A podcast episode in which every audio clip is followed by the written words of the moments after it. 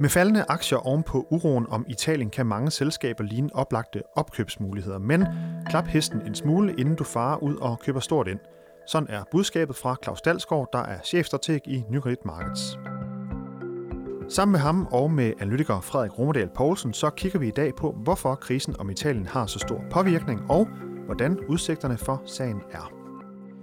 Endelig ser det ud til, at risikoen for en handelskrig mellem USA og Kina er stillet af, hvad der også allerede har givet anledning til, at en række aktier har fået medvind. Du lytter til Nykredits podcast om formue og investering. Mit navn er Kasper Sagmann.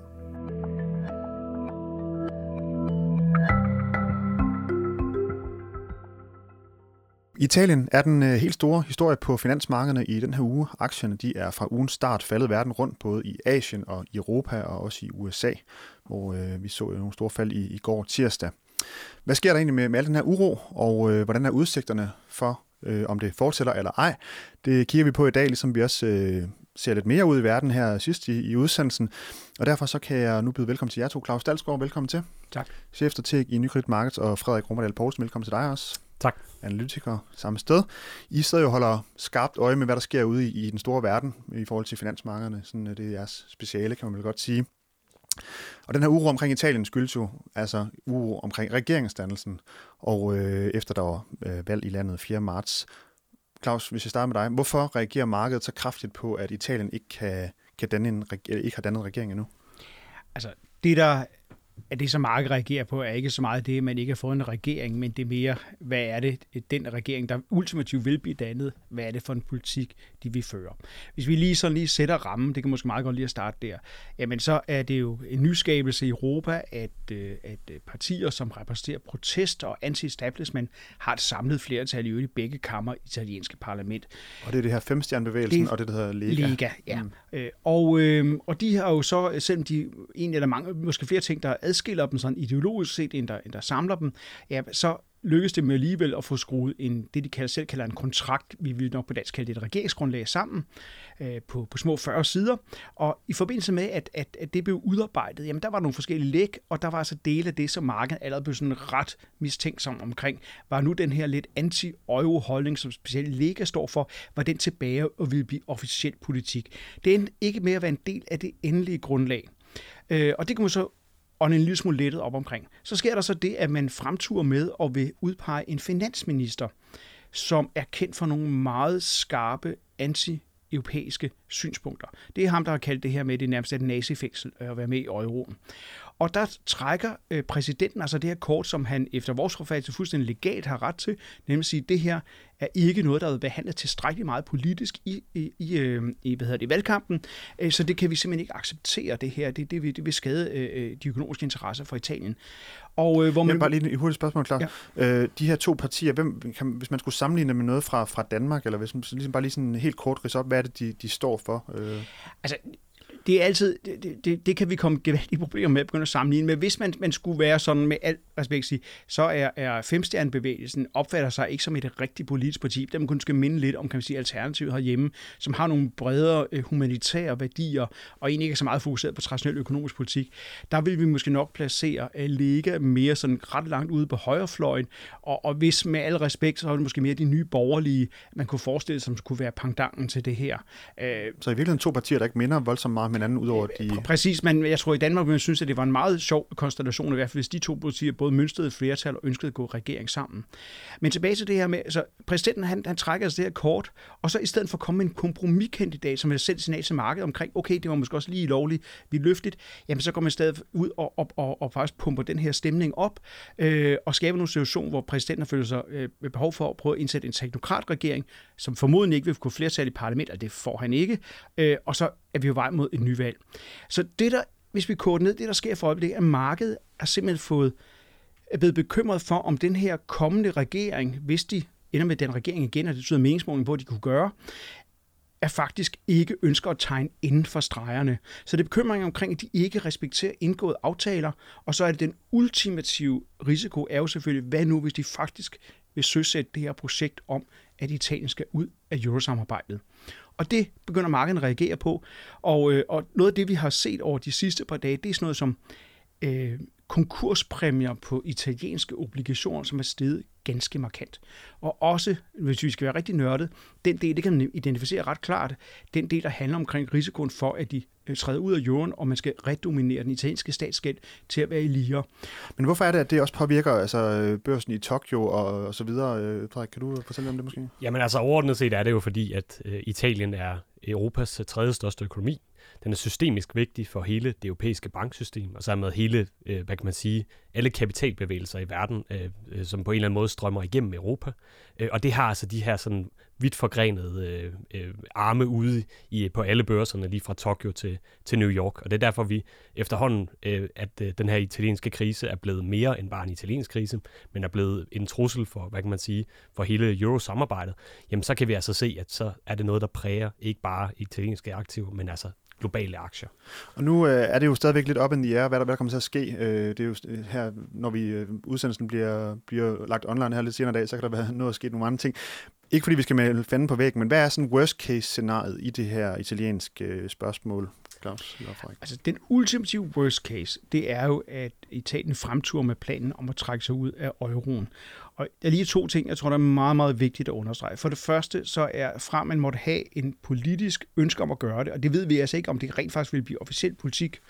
Øh, det var det ikke i de endelige regeringsgrundlag. Hvis det bliver et reelt politisk ønske om at ville ud af euroen, før at det rent faktisk bliver manifesterer sig i virkelig aktion, jamen der er der en helt lille brandmur, der skal brydes ned sådan helt legalt i, i den italienske beslutningsproces.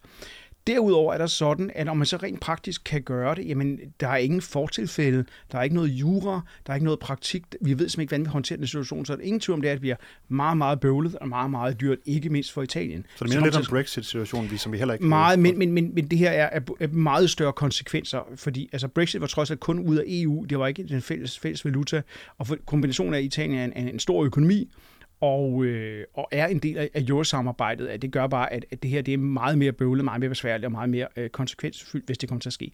Så det er det ultimative worst case. Jeg synes, det var også vigtigt at understrege, at der er både lang vej til det scenarie øh, kommer til at ske, og det er på ingen måde vores hovedscenarie. Men markedet bestemmer nu med fødderne, straffer Italien for, at de ikke rigtig tilstrækkelig grad er villige til at male inden for stregen, det er også omkring deres økonomiske politik, og så priser man en lille smule den her risiko for, hvad nu hvis vi får en redominering af den senske statsgæld, altså du bliver tilbagebetalt i senske liger, det er markedet nødt til at reagere på.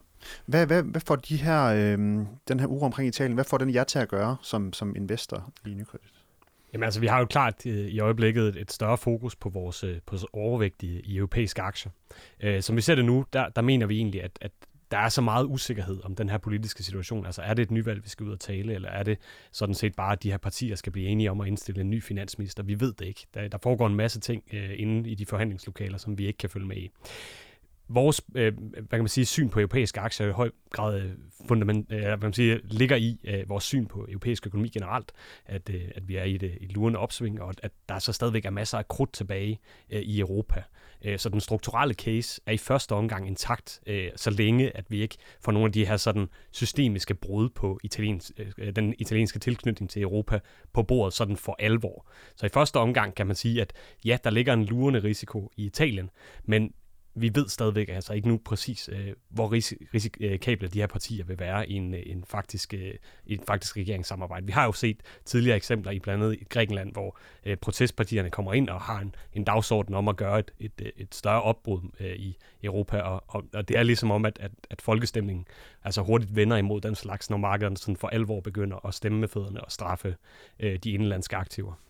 Nu handler det jo også... Øh, der er måske Claus, vil du sige noget? Ja, jeg vil sige, den anden ting er jo, at, at, at øh, vi ved jo ganske mange af vores investorer kan jo godt lide at få ting på udsalg.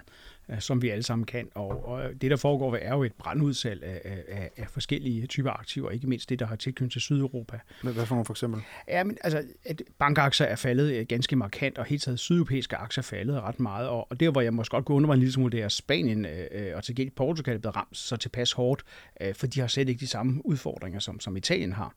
Øh, og så er der nogen, der, der sidder og kigger på, om man kan få samlet nogle billige udsalgsvarer op, og indtil videre budskabet herfra, at man skal lige klappe hesten en lille smule nu, øh, fordi det er en meget flydende, usikker situation, og, og ja, alle vil gerne have ting på bunden, men lad os nu lige øh, være lidt tålmodige et stykke tid endnu.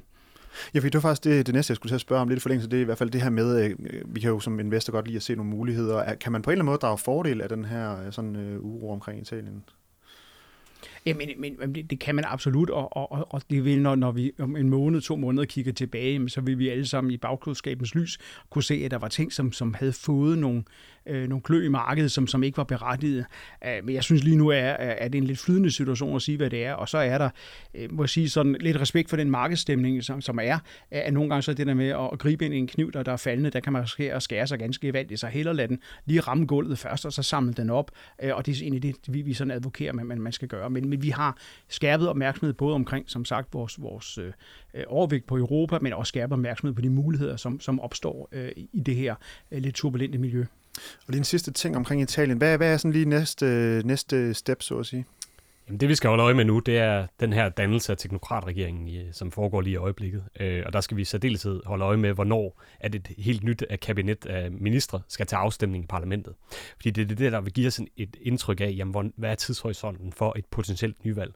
Altså jeg kan se både Berlusconis øh, Forza Italia støtter altså op om øh, Lega og Femstjernbevægelsens øh, hvad kan man sige, planer om at stemme den her nye regering ned.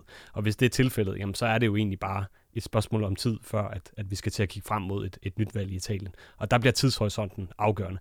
Jeg tror også noget af det, der markedet har reageret ret kraftigt på, er, at, at den her tidshorisont til synligheden er, er, er tættere på, end vi lige havde, havde regnet med i første omgang. I femstjernebevægelsen appellerer man blandt andet til, at vi skal til at kigge på nyvalg i, i slutningen af juli måned, og der tror jeg, at markederne markedet havde nok haft en forhåbning om, at vi nok snarere skulle snakke starten af 2019, end, end sådan i den, den første, eller i den, i den hvad kan man sige, midten af, af, af, 2018. Så, så det er klart noget, der, der vil være fokus på den kommende tid. Øh, hvornår, hvornår kommer den her nye, nye kabinet af, af minister til afstemning?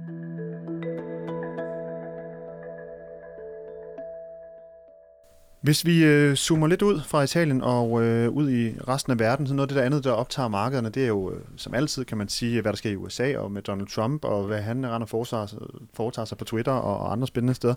En handelskrig er også et emne, som vi har været op, haft oppe her i podcasten, også i nogle videoer osv. Er der, kan I give mig en status på, øh, på den? Øh, er, der, er der, hvad er udsigterne der? Jamen, vi må sige, at, at hvis vi kigger i marts-april øh, måned, så var der virkelig, der var virkelig brand øh, og, og bål fra Trumps side. Vi så den her sådan øh, begyndende eskalering af konflikten, hvor der ligesom blev kastet nye øh, tolvsatser på tværs af, af Kina og USA. Det ser altså ud til nu efterhånden at have lagt sig en lille smule, og vi kan faktisk se, at der er nogle tilnærmelser imellem de, de to parter. Øh, de er blevet enige om sådan en, godt nok en ubindende aftale nu i første omgang om, at, øh, at kineserne de skal importere noget, nogle flere fødevarer fra USA, noget mere energi. Man skal give nogle bedre muligheder for øh, amerikanske virksomheder til at operere på det kinesiske marked. Øh, og så har vi altså også det her med beskyttelse af øh, immaterielle rettigheder, som var en af sådan de grundlæggende øh, øh, baggrund for, at, at man indledte den her handelskonflikt med Kina, jamen der indikerer kineserne i hvert fald i første omgang, at de er villige til at, at gå på kompromis. Og det er altså i første omgang også noget, der kaster hvad kan sige, markedet, sådan, fo- markedets fokus en lille smule væk fra, fra den her handelskonflikt, som i første omgang ser sig ud til at, at stille en lille smule af. Vi kan ikke af, øh, afvise, at i, i takt med, at Trump ligesom kommer tættere på midtvejsvalget og ligesom skal vise noget, noget, politisk, øh, noget politisk styre, noget, noget politisk slagkraft, så kan vi ikke afvise, at der kommer nye øh, tiltag på, på handelsfronten. Men i første omgang er det altså noget, der er stillet af, og det har altså også givet anledning til, at de amerikanske aktier, og globale aktier generelt, altså har fin medvind her øh, den seneste tid. Ja, Claus, hvad siger du? Altså, hvis vi lige igen hæver os op i helikopteren, øh, nu har vi sammen omkring den sten i skoen, som Italien er, og den sten i skoen, som handelskrig også kunne være. Altså, den globale økonomi er sådan på jysk ikke så ringe endda. Og, og grundlæggende det miljø, vi ser, makroøkonomisk miljø, synes vi egentlig er understøttende for risikofyldte aktier, øh, aktiver herunder aktiemarkedet. Og vi har stadig forhåbningerne om, at det kan blive et anstændigt og fornuftigt aktieår øh, stadigvæk, selvom det første halvår ikke ser ud til at være øh, så prangende.